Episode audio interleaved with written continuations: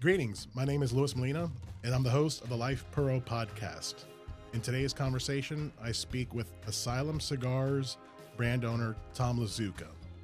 So we hope you enjoy today's conversation and feel free to light up a cigar. If you don't have a cigar, browse our website at shop.habanaport.com. So, Tom Lazuka, thanks for coming in today. We appreciate you. Yeah, good to be here, man. Yeah, Thanks yeah. for having me. Yeah, thanks for coming. Uh, it's a little little note for the viewers. You had actually have uh, been to our old shop and did a, a podcast recording before this this iteration of our podcast, but we never published it just because it was so low tech. Yeah, the, listen, man, this is beautiful. Yeah. The, the new place, the new store, it looks awesome, man. Yeah. Congratulations. No, thank you very much. Um, so before I guess we dive in, um, do you want to talk about the cigars we have here? Yeah. Um, so we have the uh, uh, the medulla. Okay. The Asylum 13 medulla. So this is, uh, uh, you know, we changed the packaging recently. So, you know, this used to come in a 50 count box. It would have the medulla, 25 of them, and then the oblongata is the box press version in 25. Uh, so we separated everything into 25 count boxes. So they're almost like two different lines now. okay. Uh, but you know, the basis of this cigar is our authentic Corojo, that first generation Cuban seed we grow in Honduras. Uh, this is binder wrapper filler authentic Corojo. So this is a four year age tobacco. It's uh, the again Corojo wrapper with. Uh, you know, Honduran binders and fillers. So the authentic Okay. Corojo binder and filler. So it's going to be a medium body cigar. Has nice spice through your nose, more earthy on your palate. So it's a uh, a, a great cigar. I think everybody can smoke this cigar, even if you're a mild smoker. It doesn't overpower you, and if you like something a little stronger, it still fits for you. Yeah, I always felt that this line was very smooth, very flavorful, but it could be easily approached by beginners and experts. Do you, is that valid? Yeah, I think so. I think it's a cigar that can kind of fit uh, uh, everybody's, you know, palate. So this is a Honduran Puro. It's all 100% Honduran origin tobacco. Yep, all authentic Corojo binder, wrapper, and filler. Okay, wow. And maybe to give a little insight into Corojo to the uh, listener or viewer, what can you explain about Corojo? What does that mean? So, you know, Corojo is a seed that was grown in Cuba from 1930 to 1997. Um, when the boom hit in the mid 90s, nobody could produce enough tobacco. And the one problem with authentic Corojo is it's a very small plant, only yields about 900 pounds per acre. Uh, and it's very susceptible to blue mold. So when the boom hit, everyone needed more tobacco. So that's when you they came out with Criollos or Havana 2000s or the uh, Corojo 97. So all these hybrids started coming out, and uh, we kept growing the authentic Corojo seed. So Christian came into business in 1995 with his father, and uh, they had purchased the Camacho brand from a gentleman named Simon Camacho, which were more mild Dominican cigars. Really? They were Dominican originally? Yes. So when Oh. Christian uh, came in with his father, his flavor profile, he wanted fuller, stronger, and that's really what launched Camacho in uh, like 2000, uh, 1999, 2000. So the original Camacho Corojo was a three-year aged Corojo, and then we came out with the diplomas, which were aged longer, four and five years. Uh, but it was all uh, 100% authentic Corojo. So it's a puro Honduran Corojo, It's just different uh, uh, parts of the plant, right? Viso, Seco, Ligero, just different mixtures and in, in different ages of the tobacco. Yeah. Well, um, maybe let's backtrack uh, to, so the listener can get to know you more. Um, when did you? Let's go back to the beginning. Um, when when did you start smoking cigars? Were you were you part of the industry, like generationally? Um, were you part of the business, or maybe was were you like multi generational? Did you grow up in the business, No. or you, entered it? How? Yeah, tell me your, your genesis of a- cigar a- smoking. A, gringo from Detroit, right? People always ask how the how, Yeah. how does this big this white guy get in the cigar business, right? Yeah. In a Latin dominated business, but Mhm. uh, no, you know, I actually uh, own Jets Pizzas, a pizza chain in Detroit. Uh, well, they're like 40, I think they're in 40 states now. They've grown quite a bit over the 20 plus years since I've been out of it. But, uh, you know, a good friend of mine was in the business. Uh, my best friend growing up since I was three was working for Impact Force in Michigan, which a gentleman named Mike Perales, who's been in the business for like 35 years, and uh, my best friend started working with him, and that was really my introduction to cigars. I think he was carrying like fighting cock and pheasant. Oh, I remember that. And he yeah, the had, Filipino uh, cigar. Yeah, yeah, and yeah. then yeah. he had uh, Nestor Miranda. You know, uh, my, the very first I event to uh, event I went to was a Nestor Miranda event, right in downtown Detroit, and uh, so I started smoking cigars uh, then, and this is probably, I would say, probably around 97, 98. Okay, near the tail end of the boom. Huh? Yeah, and, Oh. and then um, I had sold my pizza places, and Mr. Perales, you know, who's been a good friend of mine for, you know, like I said, since that time, said you should get in the cigar business. So my first job, he called me one day and said, "Hey, call these people." And uh, I actually went to work for Colibri. The, uh, you know, I worked for sold the accessories Oh, for wow. Colibri, and uh, I spent two years there. And then in late 2022, uh, uh, 2002 is when I went to work with, with, with Christian Okay. at Camacho. Okay. And uh, so I was a sales rep at Camacho and did very, very well. Me and Christian formed a great relationship Mhm. and uh, was part of the transition when Camacho sold to Davidoff. So I spent four years with Davidoff, and then when Christian's non-compete ended, you know, he said, "Let's start a company together." So me and him, uh, in July of 2012, launched uh, the Asylum and CLE brands, and then we've grown it into the Aurora brands, and you know, we did the Edgar Hoill, the OSOK One Shot One Kills, and uh, we had Robert Caldwell in the beginning, and. uh, uh, Grace Santalongo, we had a brand with her. So we were really like a melting pot of ideas and stuff like that. And, you know, today, you know, it's just me and Christian now. But, uh, you know, so it's been, uh, you know, we just celebrated our 11th anniversary here in this month. And uh, so it's going strong. Yeah. Yeah. No, I still remember uh, because we opened our cigar shop in 2010. Our first location was about an hour from here Yeah. in Covington, and I remember when because we were still selling the Camacho. Um, I guess yeah, that would have been around the time when Davidoff bought up the brand, right? Yeah. They bought us in 2008, Oh, okay, uh, but we operated separately till 2010. okay, and then in 2010 uh, they kind of combined the territories and gave each rep uh, the whole portfolio so at that point around 2010 i started selling davidoff and avos and griffins and, and all their portfolio on top of the asylum and cusano okay. And then I guess it was 2012. The non compete expired, right? I guess officially or 13. yeah 2012 And then that's when CLE and Asylum cigars came out. Yep, July 2nd of 2012 was our first day. And we, you know, we left a little bit before that because we went down and started developing the brands and blending and we had been working on some things. So I left like in, in March. Yeah.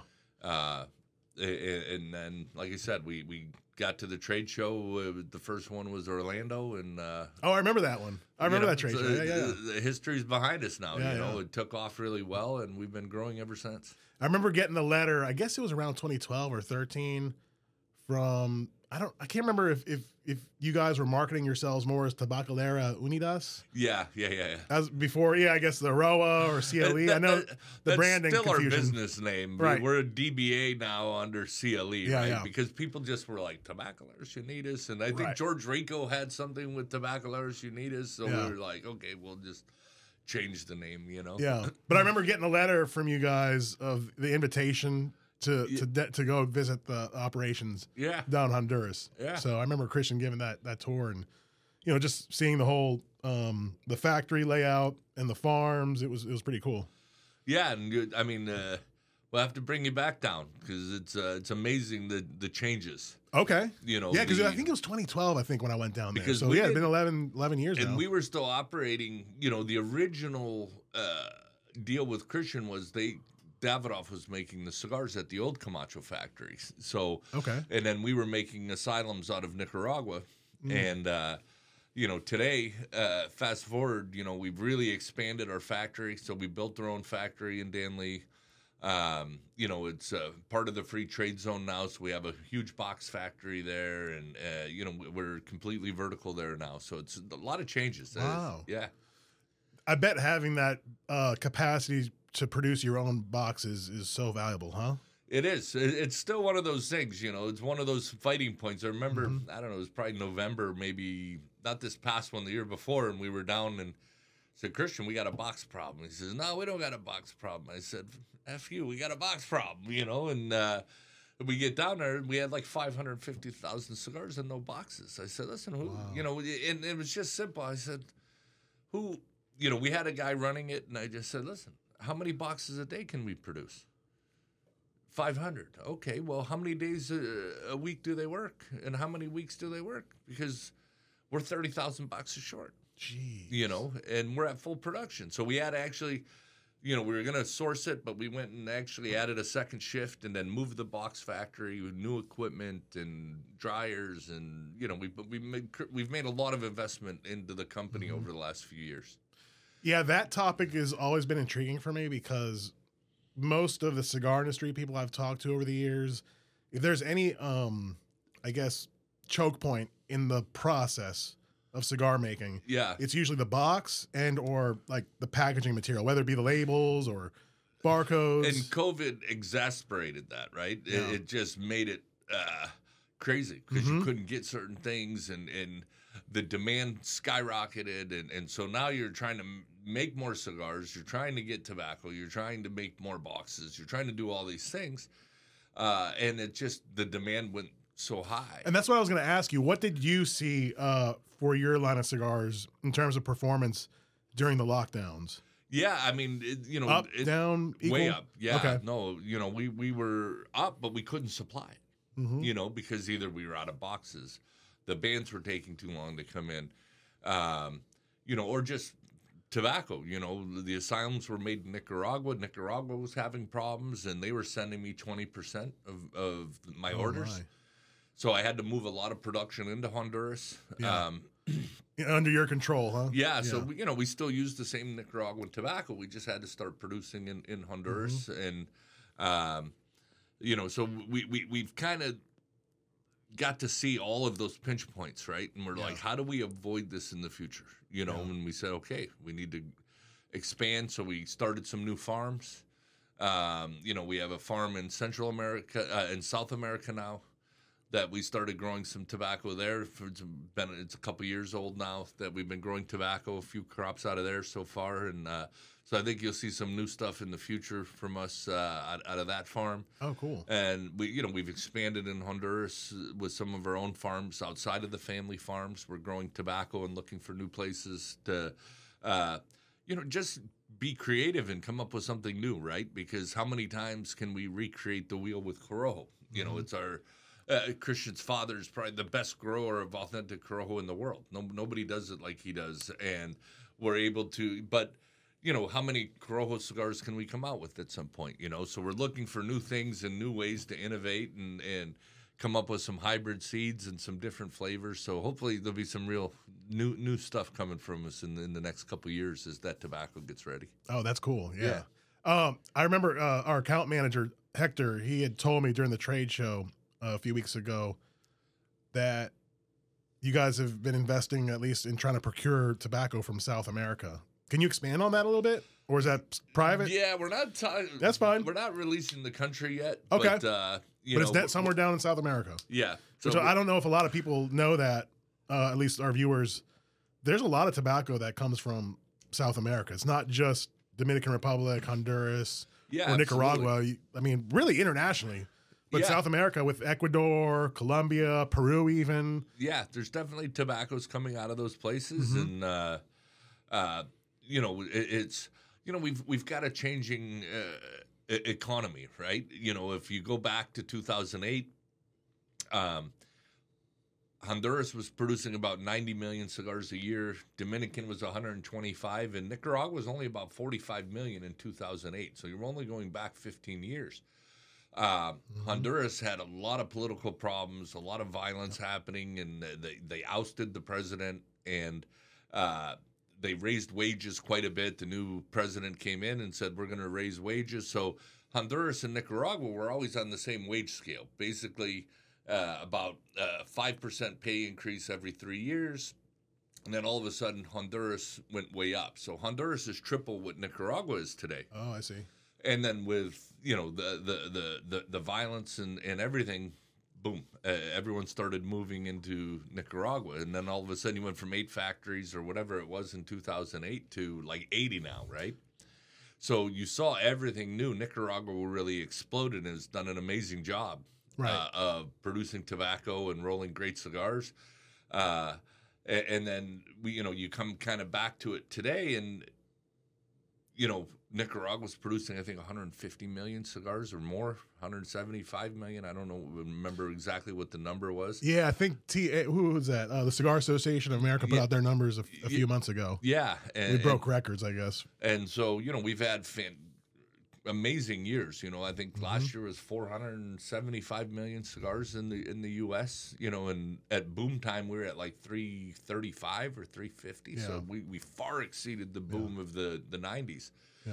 uh, which put a big strain on tobaccos and supplies and all that stuff. So, So you remember those uh, the, the the boom days of like Yeah, I mean, trying I to source cigars because you were more of a consumer on yeah, right I was a consumer. 96 yeah, 95 yeah yeah, Yeah, I, I remember because I, I started smoking cigars in '96, and uh, I remember like going into Humidors back then where it was tough to get certain brands, like you couldn't find certain Oh, and there was just so much, right? And I remember the green cigars too, like these fly by nighters that came in, and yeah, I still remember the taste of those bad cigars. yeah, there's a lot. But I guess the difference then, correct me if I'm wrong, the difference between today and back then in the 90s, the supply and demand are, are, are, are pretty equal. I guess the problem in the boom was the demand way out out outdid It- it- the, it- the supply. So you had a lot of people that cut corners to try to meet that demand. Yeah, and the product wasn't as good. Right. Right. And I think today there's so many good products out there in the Mhm. marketplace, whether it's ours or, you know, my father or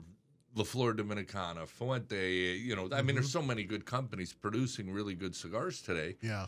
Um, and the demand has stayed up. Yeah. You know, I think we're starting to see it level off or maybe fall a little bit. You know, obviously, I think inflation is playing a role in that. I think, you know, my biggest scare is not uh, the government or FDA. It, it, it's the rising cost of producing a cigar because the price keeps going up. So, Yeah. This past year, I've never seen the, the price increases as high as, you know, yeah, and that was not that everyone was trying to, be, you know, make extra money. It was yeah, the cost of goods. We're, yeah, we're Yeah, losing money. Yeah, yeah. Right. I mean, in the sense, we, you know, our Right. profitability went down, and uh, you know, I think we only did a fifteen or twenty cents a cigar price increase. So you know, you do the math at sixty cents a cigar, you're losing 40, 45 cents a cigar Yeah. Adds up. uh, in, in in profit. But uh, that's okay, right? I mean, you know, it cycles out, and hopefully, you know, we we continue to be profitable and keep growing as a company, selling more cigars. So. Yeah. No, I think yeah, I don't I don't fear, you know, losing sales due to inflationary costs. That's just my prediction, just because people who enjoy cigars typically have the disposable income, or at least if it does hurt their pocketbooks, they just might have to shift downwards. You know, Yeah. in terms of the price point. Exactly. So, and, and that's again the rising price point is what concerns me the most. You Yeah. Know? But uh, again, the you know this isn't about quantity of how many you smoke a day, right? And, and there's Mm-hmm. a lot of things. So to go out and have a couple cigars or a cigar, even if it's fifteen or twenty dollars, where else can you go spend an hour or two hours for forty bucks? You That's know right. what I mean? For Mhm. 30, 40 bucks, you get a drink and uh, or whatever you drink, and uh, so it's still a great way to you know spend a couple hours. Right. Yeah, it's still very good value Yeah. for Yeah, yeah, in, in that regard. Anything else you you go do is expensive today too. So Mhm. you know it's all cyclical. It's just where are people going to spend their money? Yeah.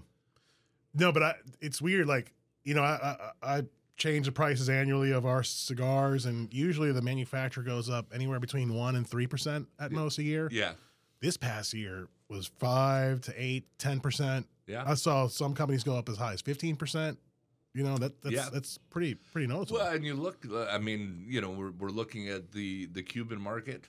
yeah, that oh, that's crazy too. you know the you you look at you know my understanding is again uh, they don't really give their numbers but what i'm hearing is you know they're normally about 125 million cigars a year in production out of cuba and they're down to 45 million.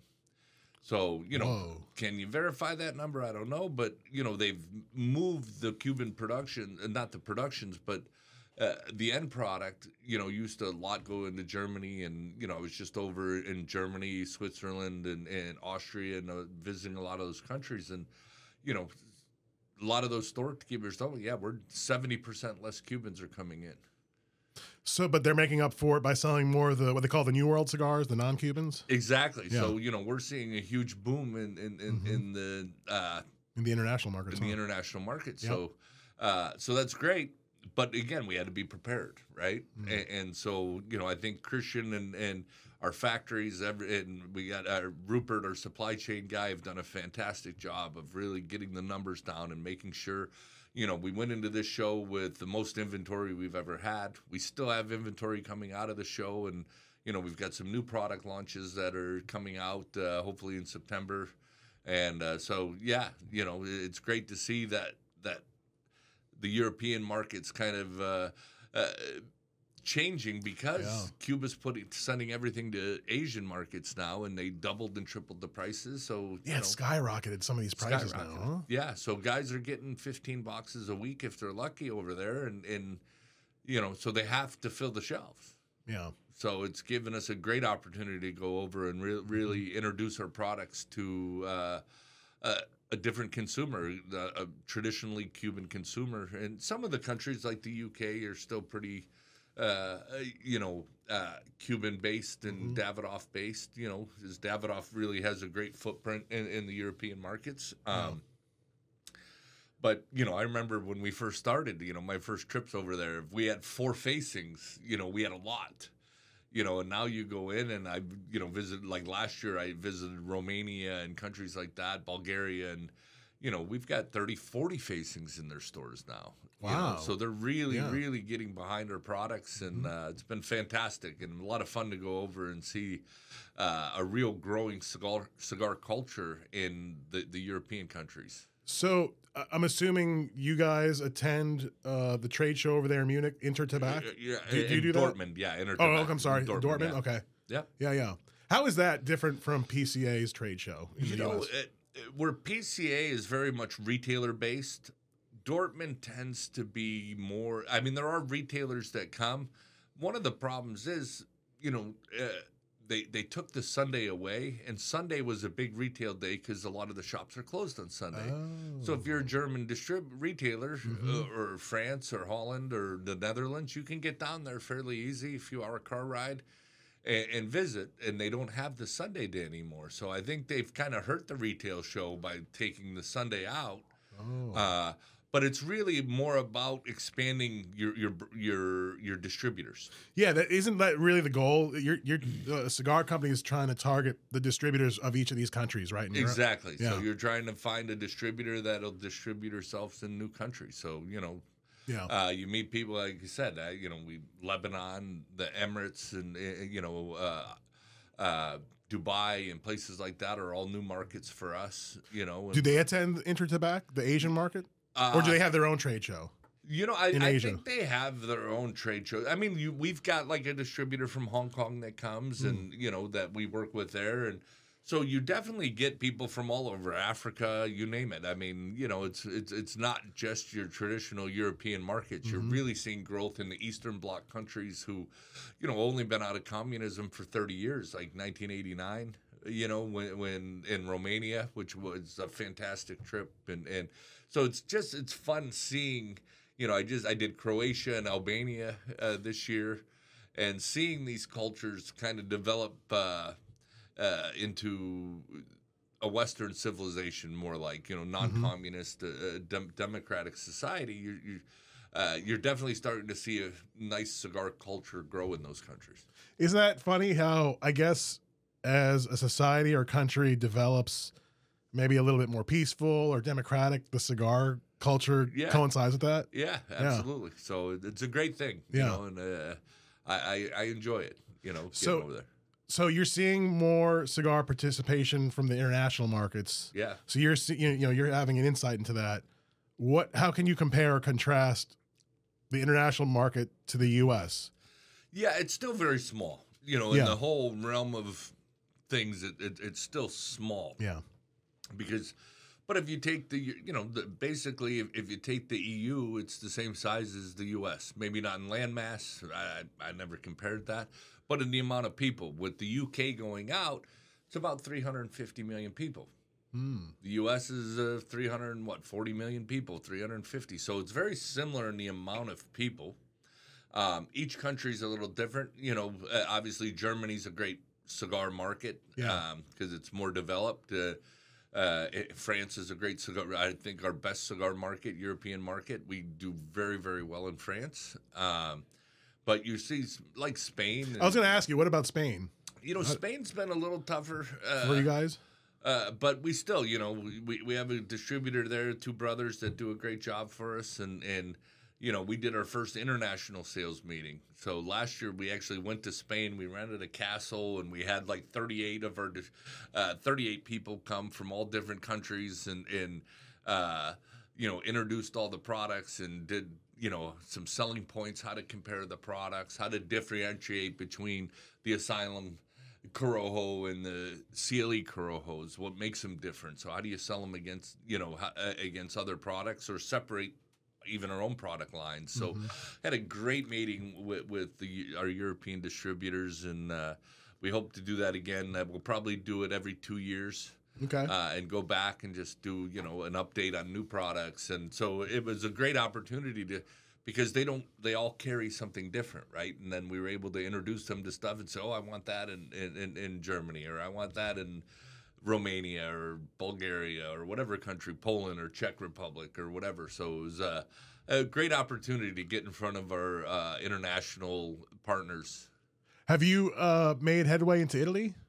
Yeah, absolutely. Yeah, we had a Okay. great distributor in Italy. You know, Italy's always a tougher market Yeah. in the sense that you know they have a lot of tourism, uh, but they are very much a, like a Toscano smoker.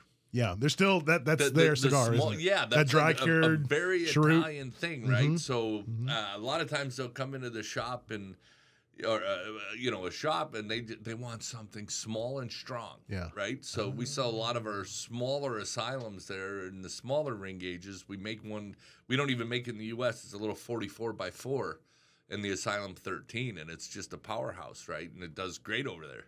Okay. So it's still getting them into like bigger cigars. So there's still the change of culture, but it's Yeah. slow, but it, it comes. You know. Yeah, we're a- so I guess that um, what's that uh, Tommy cigar? The Tommy Mato- Matola, oh the t- Tom, Tom big, time, Tommy. Yeah, yeah. I guess that wouldn't do that, that wouldn't do well over there right you now. know, huh? it's surprising though because like when they wanted, they wanted the '90s and sold out of them. Uh, Germany, our number one seller in Germany is the 80 by 8. Are you serious? Yeah. So you know, you think uh, the European markets tend to be Like smaller, traditional yeah. sizes. That we're doing very, very well with big ring gauges over there. Wow. Yeah. Hmm. So when you were in Europe, you were just there. Um, I guess all your European trips. Who has the best food for you? Oh, you know, I mean, they're all a little different, Right, right? right. Yeah, they're all good. I mean, uh, Christian loves Spain. I mean, I remember Mm-hmm. I took a vacation a few years ago, and don't be mad at me, Spaniards, but uh, it's like, dude, the food, you know, how much paella can you eat? You know, and ham, uh, jamon, right? Yeah. Like, uh, uh, but you know, like I've uh, through Italy, the food's been good. I Yeah. mean, Paris, there, there's great food in Paris too. It's Mhm. pricier, you know, but I actually love the food in in in Croatia Hmm. and when I was in Albania because they're you're, they're right off the sea, you know, uh, the Adriatic there. So uh, lots of fresh seafood and stuff like that. And those guys fed me like you know every meal was seven courses, uh, lunch was seven courses, dinner. I'm like I Yeah. left there, you know, stuffed, huh? yeah. But did you walk a lot in Europe? Yeah, yeah, we definitely got Yeah. around. I mean, they were long days, you know, because we'd either do trainings, you know, like in, uh, you know, in Albania, uh, we didn't do per, per se like in-store events. We did uh, like a training. So you know, I would do. Uh, they would bring in all like the casino hosts. Uh, or the the high-end restaurants or the hotels that carry cigars because there's not a lot of cigar shops uh, and our distributor owns this, a bunch of a bunch of the cigar shops, and uh, so they brought their people in. So I just, you know, we did a conference room and I just did a training on the cigars and the products so they can go back and sell it into the, you know, at the casino host and the uh, restaurants and, and the really, you know, higher end hotels all are carrying our products there. So they all have, you know, small humidors and, uh, but have cigars available. So Yeah. you're seeing that kind of grow there. So it was different. Then we would do just nights at like a, a restaurant and a bar, and they would bring in the again the, the, their customers who who sell the cigars for them. Yeah. Uh, so a little different a, a- approach, but it's just again it's so new to them. So it was great to really train their staff and, and uh, the people who will be selling the cigars in those different venues. So you would say that the American market, in terms of the amount of cigar shops, like what we think of as traditional cigar shops, the density is higher in the U.S. Yeah, compared to like Europe, Yeah, European way- countries. way yeah. higher because it's, uh, you know, unfortunately, yeah, the culture is different there, huh? Yeah, unfortunately for the EU, uh, basically whatever the World Health Organization says Mm-hmm. goes, right? And so it gets blanketed through kind of like the US, right? If we have the FDA makes a rule, it goes through all 50 states. Well, it's basically like they're a bunch of states, right? Whatever 35 or 34 partners in the EU. And so when they really don't have a way to fight it because I was like, how you know how? And they're like, well, when they pass it, there's really no way for us to get to it because we're separate countries. We're not a group of states. We're a group of countries. So uh, it's a little bit harder for them to to kind of combat. Uh, uh, the World Health Organization and what these people are putting through there because uh, you know in the U.S. Fortunately enough, we can go to court and we can fight it through the federal courts and the district courts and or maybe even to the Supreme Court someday. But um, as a country, you know, uh, representing the 50 states where they have the 34 or whatever, I, don't quote me on that number, but uh, countries that are in the European Union. But it's really hard for them to because they really don't have a voice at the EU level in a sense. Hmm. So it's you know they're uh, they're always baffled. You know they're like you guys fight for it. They love it. Like the, the the cigar smokers there and our distributors, they love what we do in the U.S. because mm-hmm. they really don't have the voice or the the ability to kind of fight it the way we do. Mm-hmm. Mm-hmm. So you know it's something really great about our country. Yeah. Yeah, no, that's interesting. I, I didn't really understand that. I mean, when I would go to Europe, um, and and I go to Spain uh, at least before COVID, I would try to go once a year, and it's interesting, like seeing the culture there of, of cigar smoking. Where in, in to me, in some respects, it's better, but in most ways, it's it, I think the American market is just superior. I guess just because of our culture, Yeah, it's just more entwi- intertwined with cigars and tobacco. You know, and today we have so many, you know, cigar bars and Yeah. opportunities to go have where, uh, you know, a lot of the places aren't like that in Europe. You know, and Germany has some nice, really nice shops. You know, I did some events there and, uh, you know, they were great. I mean, beautiful stores that are Habano stores, uh, but they have a humidor for Habanos and then they have a separate humidor for the New World cigars or, you know, like our stuff yeah, and uh, you know so we, we had great events where you just have 20 25 guys come in and sample three cigars through the night have uh, a rum or a scotch or a you know a, a drink to pair with it and really get uh, that one-on-one with a small group of people yeah, so sometimes the events are very different in that sense, right? Because they come in and they bought the three pack and get it, and we're there to give them the education on our products and what our company does and what we're about. So it's a great opportunity to really get in front of smokers who might have never tried our stuff. yeah. You know, Yeah, that's a good strategy. So you're going a little bit more, I guess, smaller uh, audience, but you're more engaging with them, yeah, very build much. that loyalty. Yeah, so it can be pretty effective. Yeah, Hmm. So you're just getting back out on the road. Um, yeah, sorry we missed you at the PCA. yeah, man. The first one in like 20 years. So Oh, man. you know, had a little health scare there and uh, was. Uh, diagnosed with type 2 diabetes so uh, changing my diet and uh, you know like i said spent a few days four days in the icu and uh, got my blood sugar straightened out and new diet, and so it's uh, so this is my first trip back out on the road Yeah. in three weeks. So No, we're glad you're out here. yeah, Uh, it's good to be here. just don't fall for the food here. I mean, Yeah. that'll that'll set you back. yeah, the Just keep it healthy. The Cajun food is, know. uh, you know, not not not very good for you health wise, but tasty. Yeah, Yeah. very tasty. Yeah. So yeah, hopefully, yeah, you'll be back on the road and promoting Asylum. I mean, yeah, Yeah. I'm, I'm excited for some of this new uh these new lines coming out. Can you expand on some of these? Uh, yeah, you know, so you know, we we we, we uh, really kind of how it started was with Deadwood Tobacco and uh, uh, doing a line for Deadwood, uh, a a non-traditional line, and um, you know, we we had all this ready to kind of go, and then there's some trademark issues that are getting worked out, and so we kind of had to step away from the Deadwood side and uh, till that gets figured out, and uh, so we launched it, you know, the Asylum 867. So we have three different blends of the 867. Uh, we have the Auntie, the Zero, and the Midnight Oil coming out, and then we also kind of went into the uh, with a new product called the Cool Brew, which is our kind of uh, Java mint style. yeah, I you saw know? that at the trade Yeah, show. so, yeah, we uh, placed our order, so we're waiting for that one. Yeah, that so that, looks hopefully interesting. September, fantastic. I mean, Okay. I you know I've oh my god, I had to smoke so many of those things, and I'm not really a flavored Right. guy, right? Uh, in that sense, so, uh, but they, uh, you know, we sat down and hammered them out, and they came out really good. I'm really excited for that product to come out. People were very excited about it. So this eight six seven and the Cool Brew, these Yeah. will represent the first, I guess, non-traditional cigar Asylums, yeah. blends from Asylum. Yeah, other Yeah. than in size, right? Because maybe we're not Oh, so traditional. yeah, yeah, in yeah, size, yeah. But, uh, yeah, in terms of the blend, though, yeah, yeah, yeah. yeah. It'll be uh, uh, uh yeah, more that uh, aromatic style. Yep. Yeah, I'm excited about that cool brew because it's weird. Like you don't see enough. And this is for the flavored fans. I don't see enough of that mint uh, flavor profile, other than like the Java mint you mentioned.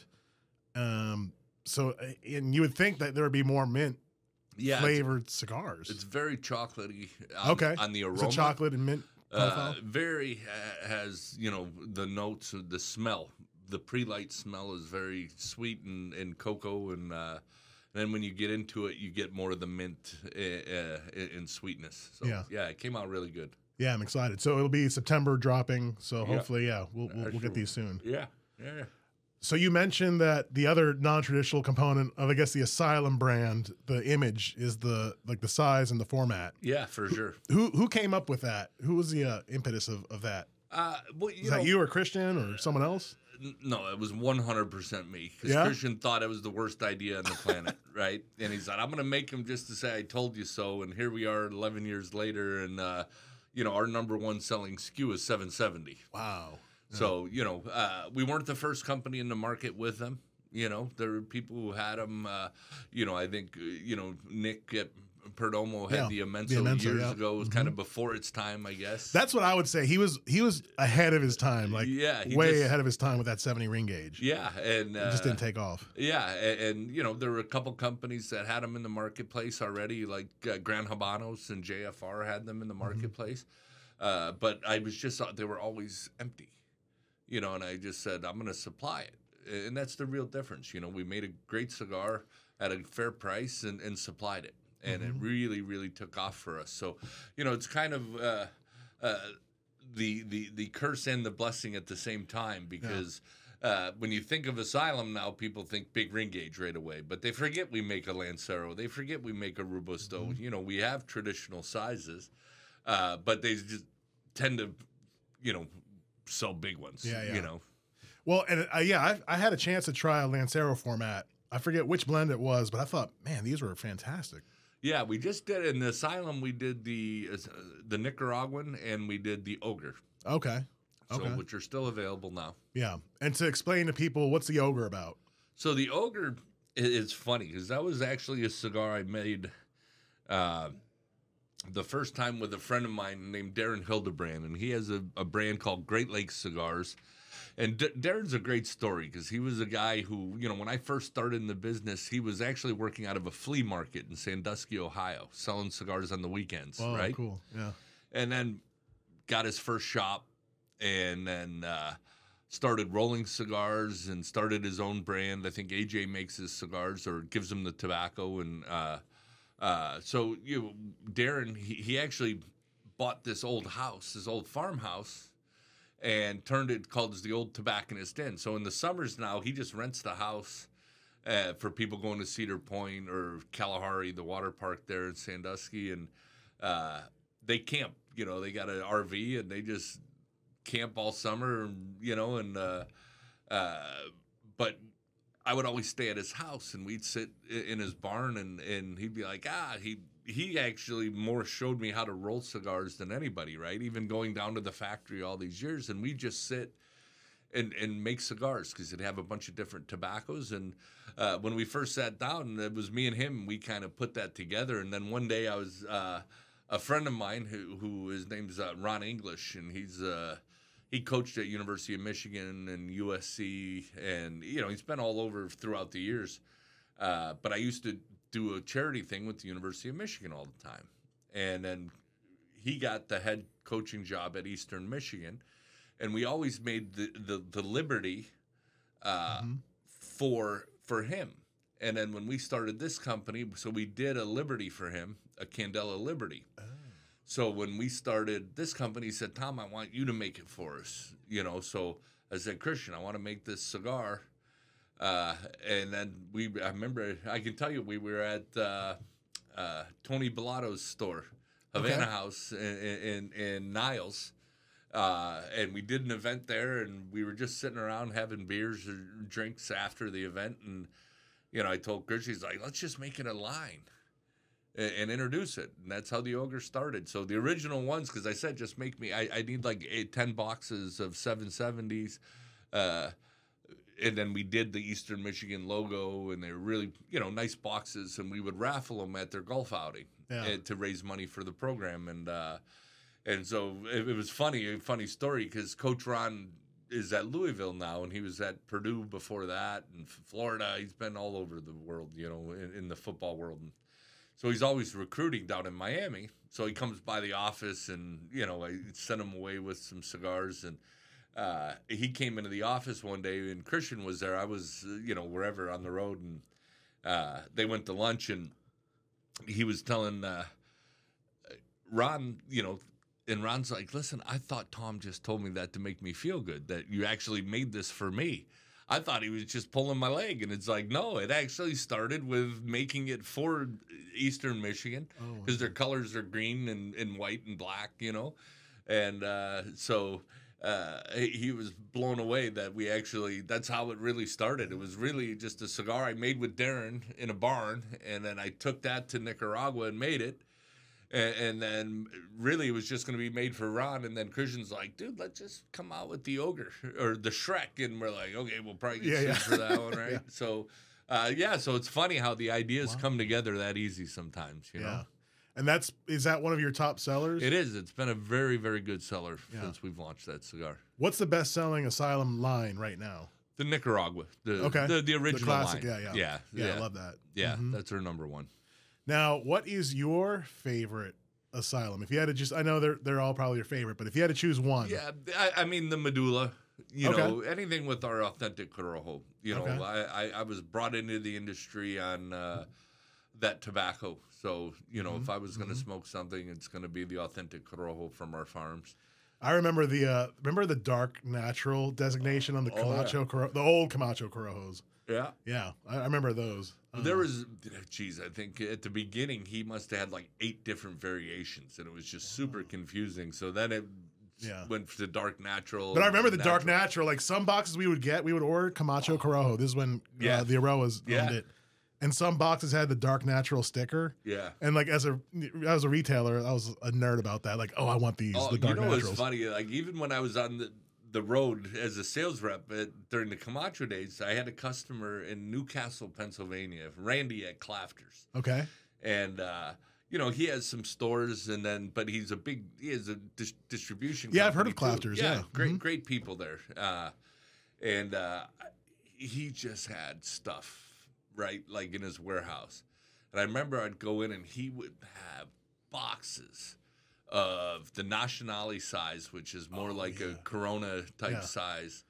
and he must have had like 15 boxes of Dark Naturals. Oh, there, no, Right. what? That you know, it, the packaging was changed. Everything Yeah. was different. We didn't even do the Dark Naturals anymore. So every time I'd go in, I'd buy a box and just give them out as I was on the road and smoke it. They were Oh, so man. good, man. Oh, I bet they smoke Yeah, fantastic. they were amazing. how, how old would those have been when when you were buying them from from him? Well, they, they were still fairly, you know, again, that brand launched in 2000, like end Yeah. of 99, 2000. Mhm. Uh, and so this probably would have been 2007, 2008, because I think we changed the packaging in 06, if, Okay. if I'm correct. Yeah. Um, so yeah, so it was like 06, 07. So, you know, they were six years old on top of the three years of aging they already had. So Wow. before they came to market. So, Mm. oh, they were amazing. Another throwback. Do you? I'm sure you remember the. And I thought this was a brilliant concept at the time. Um, the Camacho by La Flor Dominicana Oh, and yeah, the, La Flor fa- the Dominicana. face-off yeah, the face-offs. Yeah. Yeah, I love those. You know, we series. keep talking. I talk to Carney all the time, right? Because Yeah. Carney's one of my favorite people in the business, and uh, you know, we always talk. T- tell Litto, let's do it again. I Let's loved do it. it again. I love yeah. that concept. That was awesome. Yeah. Yeah. So who knows? Maybe we'll get Litto Yeah. to do it again. So to give insight to people who maybe don't know what we're talking about, um, there was an instant, a year where Christian gave some of his leaf to Litto. yeah. Litto gave some of his leaf to Christian, and they had to come up with a blend. So there was a Camacho by La Flor Yep. and the La Flor by Camacho. Correct. Yeah. Yeah. I always try to like anytime I visit a shop around the country, I'm always like seeing if they have any, but yeah. I'm sure they're all that was the pretty old- much gone. The face-off series. yeah, yeah, I thought that was a brilliant concept. And it, you know, you have like a crossover, right? Like two different Yeah. well-known companies coming together and It, doing this project. it was fun. It gave uh, good exposure to both companies. you Yeah. know? Yeah, because I guess back then even La Flor was It was wasn't. more mild. I think we changed Litto.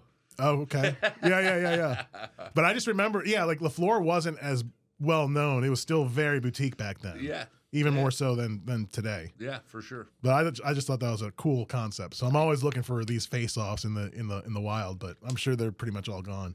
Yeah, I haven't seen one in Yeah. forever. Yeah, well, that's cool. So um, yeah. So your favorite is the Asylum, just the the the Nicaraguan. The the no, my my, my go to. Oh, I'm sorry. Yeah, you said the, the, medulla. Yeah, yeah. natural um, and your bestseller is your Asylum Nicaragua. Yeah, okay. correct, correct. Okay. But that's what I think is cool about Asylum is there is a blend out there for for everyone, right? For everyone. I mean, we have the pandemoniums, the longer sticks. You know, we have the nyctophilias, which are our all Maduro cigar.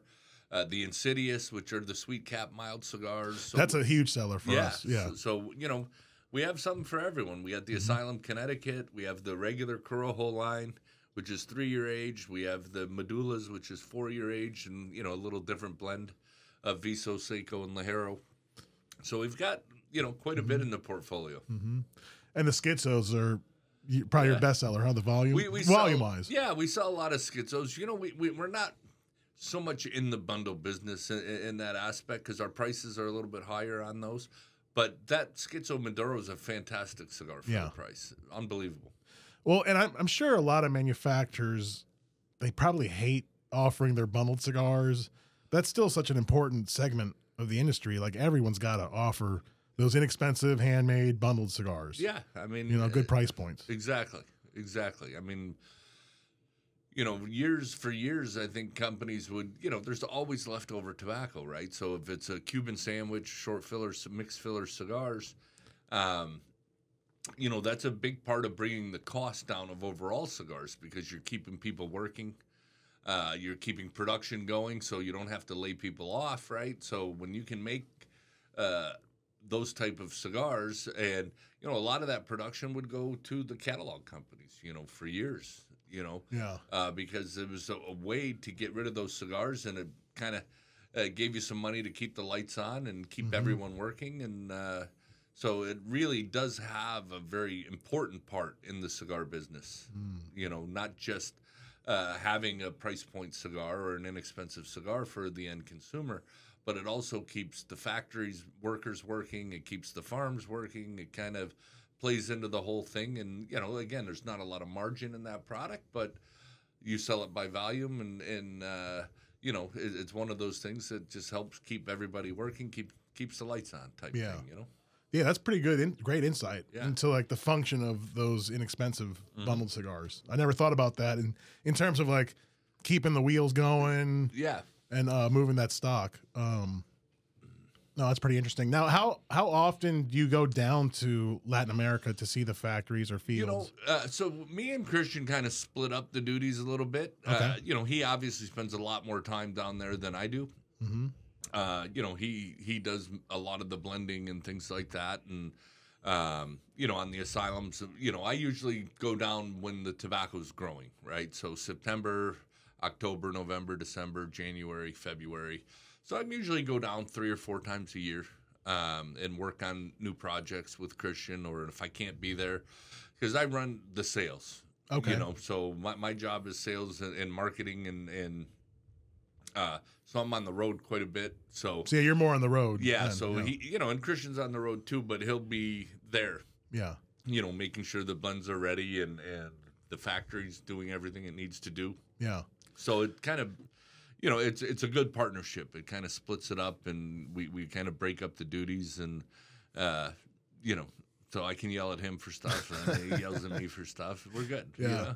know? now, when you go down to uh, Honduras, do you fly with with Christian? I love looking at Christian's Instagram video Yeah. of him flying and landing the plane. Yeah, yeah. a- people don't know he, he's a, he has a pilot. He's a commercial pilot license, and uh, yeah, so he uh, he he's always had a passion for flying, you know, and uh, so we get out. Yeah, yeah, I fly with him all the time on it. You you know? don't get scared when when he's flying. no, he's fantastic. Uh, you know, he he's uh, he, he he takes it very seriously, Yeah. and uh, you know, so I've never had a bad flight with him. Yeah, no. All joking aside, like watching those videos, like you could tell he's just a professional about it. and he he loves it. So Yeah. you know, it gets up there. That's he always tries to. He's like, ah, why don't you take the classes and learn to fly? I said, listen, I want to get to point A to point B with the least amount of stress in my life. So I'll Yeah. just sit in the back. Yeah, yeah, And then he'll say, "Well, you're just too fat to sit in the front," yeah. which is true because it's hard to get in that thing. You know, I got to be a contortionist to get in the in the seat. But uh, What is But- he? What is he flying? What? What? uh, it, it is. Uh, I think it's a citation too. Okay. Yeah, I don't know that world. Yeah. So for years, we, we you know we had a King Air for years, which was a twin turbo prop Super 90, fantastic plane. Uh, could take a lot of weight, but just slow, like Hmm. 240 knots an hour, and you can only get so high, maybe 24,000 feet. Where you know with, with the newer plane, it goes up to 34,000 feet, and you know flies at four or 500 miles an hour. You know, has So- longer distance. I'm assuming. yeah, that yeah, it, it, the fuel burns a little different. Oh. Uh, but yeah, so you know, we I think our max is about fourteen hundred miles uh, in that plane, depending on weight and temperature Yeah. and the different things that go into it. But uh, yeah, so it's a lot of fun. you Yeah. know. he'll, he'll he'll he'll text me. He says, "Hey Tom," uh, he'll send me pictures one day, and he was getting it painted, so now it's all black and it has like the asylum skull blowing on the tail and No stuff. It looks way. pr- really What? cool. But he says, "Yeah," he- but I always laugh because he'll say, "Tom." He's like, uh, he sent me pictures, and I said, "Oh, you got your plane painted." He goes, "What do you mean, uh, my plane? It's our plane." I said, "No, I'm flying on Delta or American every day, brother. You're flying private." Is he always flying? Like if, if he's traveling around the U.S., is he always flying? Not all. I mean, a lot of times he- he'll fly commercial too. It just Oh, okay. depends. You know, uh, sometimes if you got a group of people, it makes sense, or just for timing. You know. Right. Well, that's what if I would you think got to it's get so- in and out, it's fantastic, right? Because you just Yep. sets his flight plan, rental cars on the runway, so it's it's a great great thing. You know, a lot of people I know sometimes think it's. Uh, uh, they're like, oh, should charge us less for cigars and not be flying in a plane around, right? But it's it's not like that. You know, the the plane isn't uh, for an ego thing. It actually really serves a Yeah. purpose, and you know, it's not a big jet. It, it, you know, it doesn't burn ton of, tons of fuel. So in certain instances, it, it really makes more sense. It saves the company money to do it, A- and. So uh, yeah, it's a great advantage, man. It really is. I mean, we used to do. I remember at Camacho, we used to do blitzes. So four or five of us, six of us would get into the plane and we'd fly into, uh, let's say Houston, and there'd be a, we'd each have a rental car with a group of accounts, and I'd drive out, see five or six accounts uh, on the way out and back. So we would hit a, you know, we we could hit thirty five accounts or forty accounts in one day. Whoa. And then we'd come back, we'd jump in the plane, fly to Dallas, right? And, and and then at night we'd all have dinner and then come back and set the routes and we'd all make fun of the guy who couldn't sell shit, you know, and uh, you know give guys a hard time because they're like, oh, I sold, I did really well, and this guy's like, ah, I didn't sell so much, you know. But uh, so it was really good camaraderie. Right. It was a great way to do it, and we, we still do that some days now. You know, not quite the same as back in the day, but. Uh, you know, it's a great way to to really hit a lot of the country very quickly. Mm-hmm. You know, when we originally started that. That was, uh, you know, before I was with the country with the company. Christian did it when, uh, you know, there we didn't have a full sales force yet, and uh, and then right before SCHIP we did it. You know, I, I think I was spending I spent more time that year in other people's territory than my own, uh, just going out and trying to get those sales before the SCHIP Yeah. you know that 40 cents a cigar kicked in and getting them out there. So we blitzed you know every week. Wow. you know i probably spent three months every other week just hitting different parts of the country and renting a car and f- drive in drive out. Next city next day you know we'd fly to that city and then do it again the next day. And I'm sure like your accountant probably looked at the cost of that strategy yeah. versus if you had to if you had to hit the same amount of shops in traditional ways, you know, with the amount of sales reps, sleeping in the hotels, Yeah. uh, renting the car, food, it, it, you probably almost saved. And I guess the, the, the, the key is because Christian was the pilot, you didn't have to pay a pilot. Yeah, and a lot of times he has uh, an, another pilot with Oh, us okay. too, right? Uh, there's a, you know, we don't always fly together, you know, because you know it's just like him. Him and his wife a lot of times take separate flights, just because of some God for you know, Yeah. something did happen. That's a If- strategy if- that a lot. if yeah, both yeah. of us uh, had an accident in the plane, there'd be no one left to, you know, what Mm-hmm. what happens to the company. So we don't know. I mean, we do once in a while, but it, it, it's definitely in our thought process all Yeah. the time. So, so that's why I'm on commercial and he's flying around. You know. Mm. Well, that's no. I mean, that's actually a, a very valid um, consideration. I remember talking to Carlito years ago.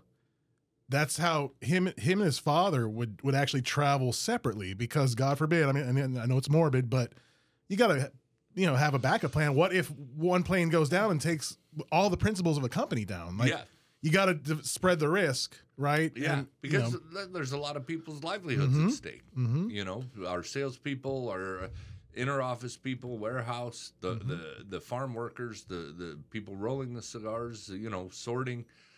There's a lot of jobs at stake if Mhm. something was to happen to both of us. So yeah, uh, you know, we don't fly together a ton yeah. because of that. Oh, But we do on occasion. You know, if we're going to Honduras, we'll jump in and yeah. do that. But sometimes I fly separate commercial too. You Yeah. Know? Well, that's smart. That it, and like to me, private air travel is very intriguing, and I'm sure like our industry would love to incorporate more of that. I'm sure a lot of uh, other cigar companies just don't have the the funds or revenue to to make it work, make it sense. but I mean, just the, the efficiency of like saving all those hours waiting. Well, a, and, and a lot of it is when you have multiple, you know, if you're going to put six or seven people on the plane and, Mm, and yeah. you, you take the cost versus airfare, Mhm. um, it, it's definitely cheaper, especially when fuel was, was really cheap. You know, um, it, it made it very, very uh, uh, like financially, appe- like financially- appealing, better. Mhm. You know, Mhm. so you know, it's not for the ego. It's just he, Right. It's his passion, and then on top of it, you know, it, it's uh, a, a, nice benefit to be able to get in and out of places very quickly and hit multiple places on a trip. So Mm-hmm. Yeah. Yeah, it, it might inspire other cigar principals to maybe start getting Yeah. their uh, a- aviation license. You know. yeah, it's all yeah. Uh-huh. like I said, I enjoy the back seat. Yeah, yeah, yeah. well, going back to um like Christian's social media account, I've noticed the last few years like his activity has just skyrocketed. What what do you know? Like, can you give any, any insight into how he he did that? Is it just the content he's producing, or Listen, someone else is producing the content. Don't let Christian Oh. fool you that he's. Uh, he'll he'll tell you, you know, he's this big social media guru. No, Yeah. he. I mean, joking aside, Yeah. he's done a great job with it. You know, uh, a- and you know, Raul and our team, our marketing team, uh, uh, back then, uh, we have a new group doing it. Creativus is doing her stuff now. Uh, but yeah, I mean, you know, it's funny because you, you you can really get a feel of what it does for a brand, Mm. right? And if I put myself in in one of the posts, okay, we get good traction. But if I put myself in a post and put a Ferrari or a car, it doesn't get good traction because people don't relate to that with my brand. Mm.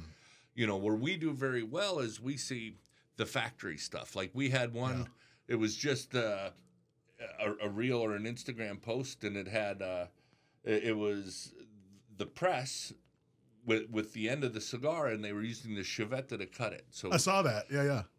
over 17 million views. Holy Totally cow. went viral. Um, Wow. you know, and so that was our, the best one we've had so far. And I think Christian on his own has had a couple go like 9 million or 7 million. Uh, which is a massive number for our industry. And when, when that happens, we see 30, 40,000 new followers. Whoa. So, you know, just uh, getting something that people maybe don't understand, they want to learn Mm-hmm. about. And so when it's just a cigar or a picture of me, you know, listen, for me, I, I, I don't, uh, you know, I got a face for radio per se, right? So I, I, I don't so much worry about putting myself out there. I should be better at social media.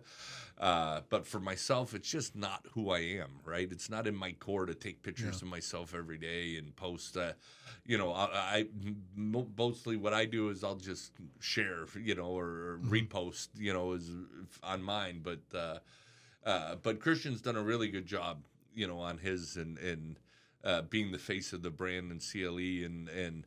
Uh, he enjoys that part. For Yeah. me, it's a little narcissistic for me. Well, that's what I mean. Th- this whole the notion of social media, you know, with our industry in particular, is is very intriguing to me. yeah.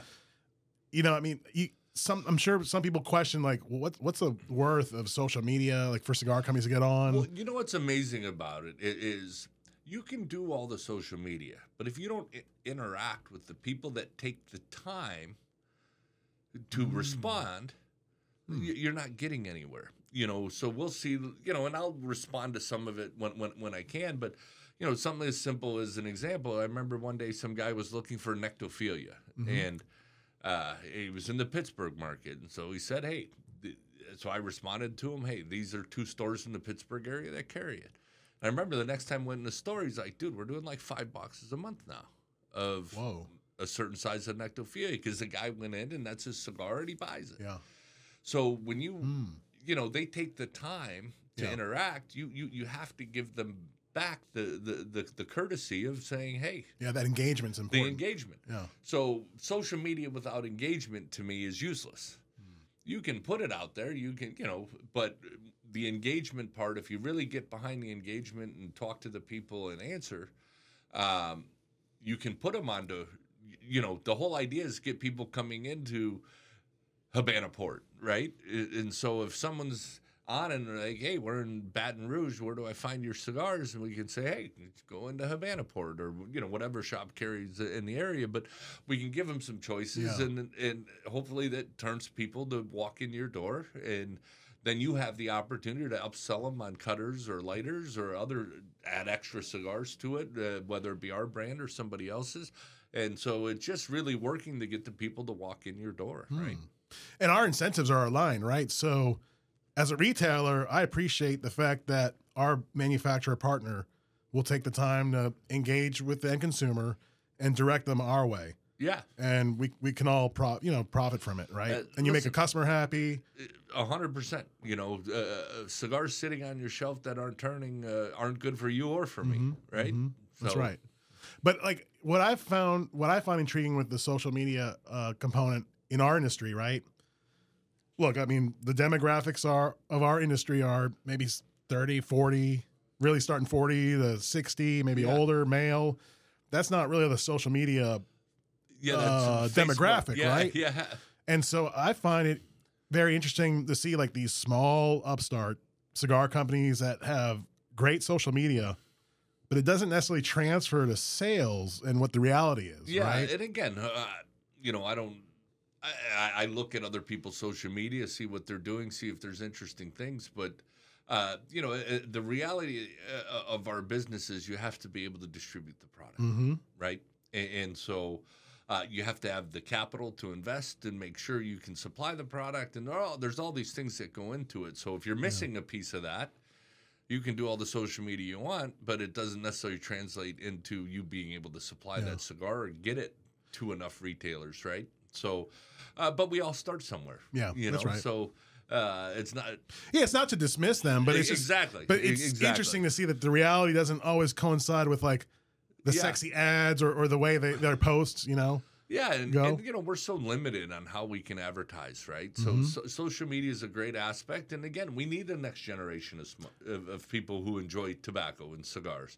So you know we we have a generation that lives on their phone. You know the gen my my children, you know, are on their phones all the time. They they panic if they don't if, the, if their phone's gone or something. You know, That's right. and uh, so, you know, they operate that way. You click a button, it gets shipped to your house, you know. W- And I'm not talking about just cigars. I'm talking Mm-hmm. Just anything, about yeah. anything. You go to Amazon, you can find anything. Yeah. So, you know, there's uh, a changing uh, culture, uh, Mhm. you know, or it has already changed, but it's still at the beginning, right? That there's really so much growth in those uh, avenues. Uh, so if you can do it well, I, I think, uh, and engage properly, you, you can really turn it into getting people to walk into the stores that carry our product. So I take comfort, and it's not just to dismiss social media. It might not be, uh, I guess, effective right now, but you are laying the groundwork for the next generation of of cigar clients, It- right? it- These twenty year olds might not care about your brand now, but if maybe they remember that reel, that short, that you know Christian distributed when they are in their forties or fifties, ready to enter the cigar world, yeah, they'll have you in the top and, of mind. and we're seeing younger people. You know, Hmm. uh, we're we're seeing younger people enjoying cigars, and you know, the boom I think created a lot of that, and um, you know, I think this new generation really enjoys experience. You know, so they want to try Mm-hmm. things. Maybe they don't smoke cigars every day or every week, but they go, "Hey, we're gonna go in. We're gonna try a really nice bourbon or scotch or tequila, or, and have a cigar." yeah, And price point isn't the issue. They just don't do it all the time right. and uh, but uh, it, you know we we have to kind of grow with the times, right? Mhm. You know, we we have to change a little bit, and uh, social media is a big part of that, and being uh, better at it. And you know, again, Raul kind of set the groundwork, and and we've watched it grow, and uh, and he was our marketing guy at the time, uh, but. Uh, you know, we we've seen it really grow on our side, and it's organic. You Mhm. know, so Mhm. it's a it's a great great tool to have. Yeah. No, that's it's uh, it's pretty interesting to see how yeah this this social media is evolving with with our industry uh, specifically. Yeah. Yeah, and and you you bring up a great point too, delivering experiences. So you're here today because we're going to have an event later in our Baton Rouge store. Uh, it'll help get more visibility for your brand. You know, these experiential type events are very important, uh, at least for a cigar shop. Yeah, for sure. I mean, do. you know, I, I, I am more of a, I want to call it old school mentality when it comes to the business, but uh, I like to be on the road, you know, and I learned that, uh, you know, when I started, you know, one of the first people who kind of took me in was Rocky, Wow, you know. I was doing lighters, and they'd be like, "Oh, come sell lighters." This is before Rocky had lighters, you know. Uh, but you know, so I'd be in Michigan, and Rocky'd be doing an event, and the store would be like, "Come sell lighters during the event." Mhm. And I, that's how I met Rocky, and you know, that guy was on the road like an animal. He still Mhm. travels a lot, and uh, maybe not as much as he used to, but. Uh, you know, I really learned from that because the best way is to create those relationships, get in the shops, meet the people, talk to the people, build that relationship. And then, you know, when they see you when you come into the store, even as the rep, they'd be like, ah, Camacho Tom's here, right? Let's get a Camacho because he's Yeah. in the store, you know? Yeah, yeah. And you, you build those relationships. So that, that being on the road, and, and I think, you know, uh, uh, you know, talking about experiences, you know, we used to do the trips to Honduras. We were the first company really doing factory tours back then. And, uh, you know, when we started this company uh, in uh, Asylum and CLE, and I'm out traveling around, it was amazing to see how many people I actually was in Honduras with. Because, uh, you know, uh, maybe the name of the store didn't click, but when I walked in the store, we're like, You recognize- yeah, you recognize the face, yeah. yeah, yeah. So, and they were like, yeah, we'll give it a shot, right? Because we built the relationship Mm-hmm. over over those years, and just spending those four days in Honduras with somebody, and it might have been six years later that I haven't seen them because I didn't cover that territory, you know, as a sales rep. And now I'm out there on the road selling my brand and in the CLE stuff. And, um, you know, th- those relationships really, really are what make our business. Yeah. And that's what I think a lot of people don't realize about this industry. It's very slow. It takes years for any cigar company to really grow Oh, it's funny. to that man. huge point. But I think so many people have this notion, especially you see so many startups, especially like during boom times. I, I, I'm, uh, I, Yeah. I'm going to say we're in a boom, right? yeah. And they just expect to, you know, go go out the door just just making millions. But it's not like that. I mean, they have to still go to shops. They still have to see people directly. And you, you know, as you grow, you have to reinvest. Hmm You know, it's not like we're here stuffing our pockets, you know, like we're constantly reinvesting and, and expanding our company, providing more jobs and, and, and growing to uh, continue to grow our brand. And Yeah, at some yep, point, we yep. could say, okay, this is good enough. But, you know, as we keep seeing growth and in the enthusiasm of the, the cigar smokers, it makes you want to continue to uh, expand. Yeah. No, it's very interesting. And and similar with uh, the cigar shop side, right? It took us years, you know, uh, now in our 13th year, Yeah. you know, to grow to two stores. Uh, we have the location here in Baton Rouge and one in Metairie. Yeah. Like people come in and you've seen our new store in Baton Rouge. It, it just didn't happen overnight. Like we we were bootstrapping in the beginning. For you know, sure. started out with maybe 20 boxes of cigars and just Yeah. grew it now to where we are, you know? Yeah, and, and you know it's amazing because I remember I always have a story. I had this customer in Michigan. His name was Gary Tuttle. He had Tuttle Cigars in Grand Rapids, right? And I remember when I first started with Colibri, I walked in his store and he liked the prior rep. Okay. And so I hand him my card. He looks at it, hands it back to me. I'm not going to need that. I, Yep. you know, uh, Uh-huh. I, I, I didn't, uh, he- you know, I didn't like the way they got rid of the old guy. I said, all right, well, next We've, time we I'm see in- that a lot. Yeah. next time I'm in, I'll come visit you, you know. So, uh, and then I left and went to Camacho, and the same thing. He says, ah, you know, I like the other guy, and, you know, Yeah. so finally, eight years, he comes to our trade show booth, and he says, so what's new? You know, in the cigar world, I said, "Well, I think Oliva has this, and blah blah blah." And he looks at me, he goes, "No, from you guys." I said, "Well, it's not freezing in here, and I don't see any pigs flying, Gary. what, what- you know, but eight years. Yeah. But I would always go in. I would, you know, not every stop, but three, four times a year, I'd stop, have a coffee, give him a cigar. Yeah. We'd shoot the shit, and eight years later. So you know, the the moral of that is never give up. Right. You, you have to keep right. going in, have to keep trying. Because maybe someday he'll need you, right? Mm-hmm. Like, or and you can have that partnership and relationship, and uh, so it just you know I, I tell all my guys just because today's a no doesn't mean tomorrow's going to be a no, and it might be a no for a long time. So I remember hearing a stat years ago that on average it takes a sales rep seven calls to open an account. Seven calls. Yeah, And where a lot of upstarts fail is maybe they they give up after the sixth visit, right? Yeah. I mean, because they're not They give up. making revenue, right? Yeah. Yeah, they're like, well, we got to go to where we're making money, Yeah. and they maybe focus a little too much on on specific accounts, and uh, that's fine. But again, you want to grow your brand. You can't give up. Mhm. That's it, right? And and a a lot of times it's just they want to know you're going to show up on a regular basis. So if you only see a guy every five or six weeks, you're only seeing him five times a year.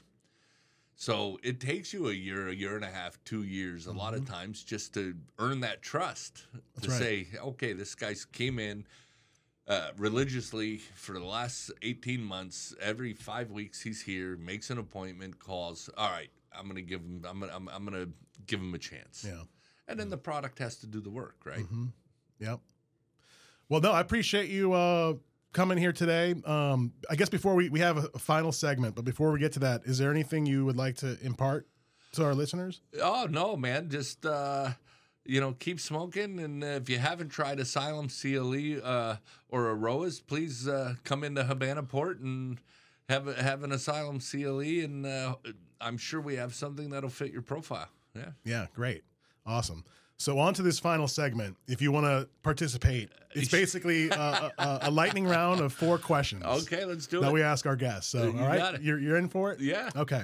All right. So we call it the final puff. So the first question: Number one, Tabasco or Crystal or another hot sauce? Because I know you're not from I actually use uh, a Louisiana hot sauce. It's Uh, called. Louisiana Yep. hot sauce. And I'm familiar with I, I normally use that at home. Yeah. the yellow and kind of reddish color. Yeah, scheme? yeah, yeah. and uh, yeah, I make I do my wings at home with that and stuff like that. Yeah. Nice. Okay.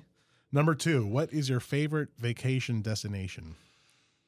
Oh man, that's a tough one. But uh, you know, so far in my travels on vacation, I, the, the south of Spain, Okay. absolutely What- loved it. what- what- Andalusia, Yeah, yeah. uh, Ronda. If you haven't, I've always there, wanted to go to Ronda. Yeah. just a cool little town, man. It's got this huge bridge, the- Uh-huh. the, two sides of the cities that's way up, and the waterfall coming underneath it, and And it's all it's almost like kind of like San Diego, right? Like the weather's the, the- always good oh, there. The weather's fantastic, even though even the summers it, it can get brutal yeah, in the rest like of I was there in December, uh, right before COVID in 2019. We went for a couple weeks. Uh, me and uh, Tina, my fiance, we went there and uh, we started off in uh, oh, what town? In- in- Seville. Sevilla, Yeah, yeah, yeah. Sevilla, Mhm. right? Mhm. And, and went from Sevilla d- down to uh, uh, to Cordoba, Okay. and then Cordoba. You know, we went to Ronda, and Okay. Ronda to uh, Malaga. Oh, I love Malaga, yeah, yeah. yeah. Uh, to Gr- Granada. Yep. Granada. Yep. Uh, to Alhambra there, and then back over uh, to Sevilla for another day or two, and Yeah. then to Madrid. So, fantastic trip. Did you go to the uh, Real Fabrica in Seville? I, I walked past it. Yeah, yeah, yeah, yeah. yeah, yeah. yeah. People, it's it's a university now, but that was the original cigar factory in Spain, the. Royal the Royal Cigar Factory. Yeah, yeah, we Yep. went right past it. Yeah. Yeah. Uh, the first time I went there, I remember like going to the to the property. And they have the gate, and they have just a little sign that Yeah, has that a Fabrica like, yeah, uh, Real. tile sign. Yeah, Yeah, yeah. But you then I walked in there, but you wouldn't know that it was a cigar factory. It's just a university now. And Yeah. I, I, I always wonder, like, how did the students really know, like, the origins of this building they're in? you Yeah, know, we went the into it the significance. same way. It was pretty Yeah. cool. Yeah. Well, that's cool. All right, number three, the ideal person you would want to smoke a cigar with, alive or deceased. Oh man, you know, I think I've been asked this before, uh, but you know, I, I, think it would be, you know, my my grandfather. Okay. You know, because uh, you know, I could sit back and name a celebrity or, Right. or somebody else or Winston Churchill or something, which would be fantastic. But Mm-hmm. I would much rather have the time with, uh, you know, my my mom's dad passed away when he was fifty one, and he would smoke a pipe, and uh, never really seen him smoke cigars, but he always, you know, that tobacco, the, the Yeah. aromatic, and and always stuck with me uh, through my life. So if I could really go back, he, he passed away when I was ten. Would be to you know just ha- have have one with my old grandpa. You know. That's awesome. And the final question What is your desert island cigar? Yeah. It could be your portfolio or any. Uh, it's brand. the authentic Corojo. It doesn't matter Okay. whether I make it, Christian's dad makes it, Christian makes it. It's just the tobacco from our farm in Yeah. Honduras. That authentic Corojo. And if you had to stereotype the flavor profile of Corojo, Yeah. how would you describe it? I, I would describe it as an earthy Mm-hmm. tobacco. Um, the more aged, the smoother it gets. So it tends to kind of start a little like if it's three year aged, it'll be a little more throaty, Okay. A little fuller, uh, lots of spice and pepper through your nose, uh, but very easy on your palate. And, and I like a cigar that makes me salivate compared to dry my mouth. So it's always done that. Uh, so uh, it, it just has this earthiness, some sweetness to it. And then when you kind of go retrohale, you, you, you kind of feel the body and the spice of it. You know, so it's almost like two different cigars, which Yeah. is really uh, what I enjoy. hmm No, it's a beautiful hybrid and- Yeah. or seed type. Yeah, Yeah. for sure. Well, Tom, thank you for visiting us today and talking with me. We appreciate it. Fantastic time. Yeah. Thank you for Little, little more improvement than the first time you, you did a recording with us. yeah, huh? hopefully you'll get Which this never came out. Yeah, Yeah, yeah. exactly. Yeah. Don't leave me in the archives. Yeah, no, no, man. no. This is coming out. Yeah. Well, thanks again. Uh, my pleasure. Thank you for having All me. right, sir. And thanks everyone for listening. Until the next cigar.